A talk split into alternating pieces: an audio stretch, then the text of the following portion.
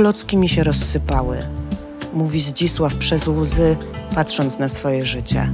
Nie wiem co dalej. Siedzę tutaj i próbuję je jakoś poskładać, ale nic do siebie nie pasuje. Większość jest do niczego, a na pewno już nie do mojego życia. Nawet mi się nie podobają, ale przecież nie można żyć bez tej konstrukcji. Całe moje życie miałem domek wybudowany z tych klocków. I co teraz? Jakoś nie chcą się z powrotem ułożyć, więc siedzę tu i kleję jak mogę, ale idzie mi jak po grudzie.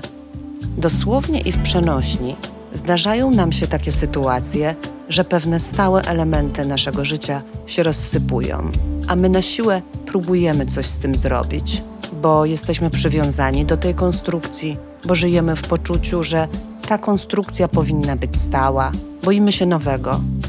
Ba, nawet nie jesteśmy w stanie pomyśleć o tym, że może być jakieś nowe czy inne. I bez względu na to, czy myślimy tutaj o relacji romantycznej, przyjacielskiej, czy pracy lub też zwykłej podróży, przywiązujemy się do tego, co pozornie stałe. Zapominamy albo dopiero się dowiadujemy, że wszystko się ciągle zmienia. My, oni, świat. Nie ma na nim nic stałego. Jeśli konstrukcja z naszych klocków się właśnie rozsypała, to może materiał, z którego była zrobiona, nie był właściwy lub słabej jakości. Może spoiwa było za mało. Może użytkowaliśmy konstrukcję niezgodnie z przepisami BHP. Myślę tutaj na przykład o naszym stosunku do ciała, umysłu i ducha i odpowiednim balansie. Może po prostu została stworzona na określony, nieznany nam czas i jak wszystko też się skończyła. I w końcu, jeśli się już rozsypała, to już jej nie ma.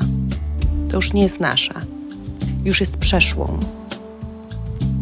Była gotowa na to, by się rozsypać, bo już nie miało sensu jej istnienie. Bo być może już jest gotowa jakaś inna konstrukcja dla ciebie. Bo przestrzeń nie lubi próżni i ma już coś w zanadrzu przygotowane. Często siedzimy i rozpaczamy nad tą rozwaloną budowlą z klocków lub rozlanym mlekiem i śmiemy z ludzkiego poziomu małego ja twierdzić, że to strasznie źle, że tragedia i tak dalej. Zamiast sprzątnąć klocki, wyciągnąć wnioski i iść, bo przecież nie wiemy, co nas jeszcze czeka w tej podróży. Ostatnio czytałam świetną książkę Doroty Mrówki, Wprowadzenie do medytacji, w której przypomniała mi ona piękną opowieść teoistyczną, którą pozwolę sobie zacytować na koniec, gdyż doskonale opisuje ona nasze bezcelowe ocenianie sytuacji, w której się znajdujemy, jako dobrej lub złej. Oto ona.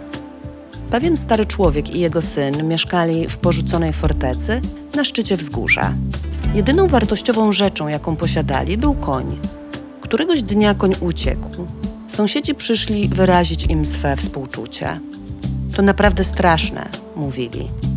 A skąd wiecie? spytał starzec. Następnego dnia koń wrócił, przyprowadzając ze sobą kilka dzikich koni. Stary człowiek i jego syn zamknęli je w zagrodzie. Nadbiegli sąsiedzi. To naprawdę wspaniale, mówili. A skąd wiecie? Spytał stary człowiek. Następnego dnia syn próbował ujeżdżać jednego z dzikich koni. Spadł i złamał nogę.